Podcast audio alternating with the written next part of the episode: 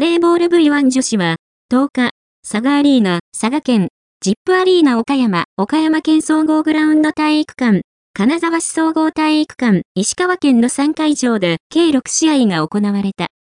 ファイナルステージ進出を決めている6チームのうち3チームが試合を行った佐賀では、ホームの久光が東レと対戦。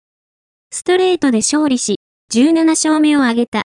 試合後には、今季で引退を発表している東レ、井上七種選手の引退セレモニーが行われ、かつて、伝送で共にプレーした久光の坂江里香、大竹里穂両選手から花束が贈呈された。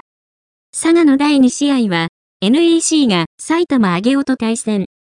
最終順位に関わる重要な一戦となったが、NEC がストレートで勝利。最終順位を2位に確定させた。ファイナルステージでは、レギュラーラウンド上位2チーム JT、NEC がセミファイナルからの出場となる。首位の JT は、岡山で日立アステモと対戦。第2、第3セットがデュースにもつれ込む接戦となったが、ストレートで勝ち切り、無傷の21連勝。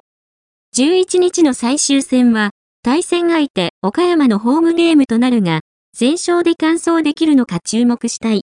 ホームの岡山は、黒部にフルセットで勝利し、7勝目とした。金沢では、共にファイナルステージ進出を決めている伝送が、ホームの PFU に、トヨタ車体がアラン・マーレにストレートで勝利した。11日はレギュラーラウンド最終日となり、同じ会場で各1試合、計3試合が行われる。なお、最終日を待たず、10日で、レギュラーラウンド上位6位の最終順位が確定したため、2月24日に東京で行われるクォーターファイナルの組み合わせが決定した。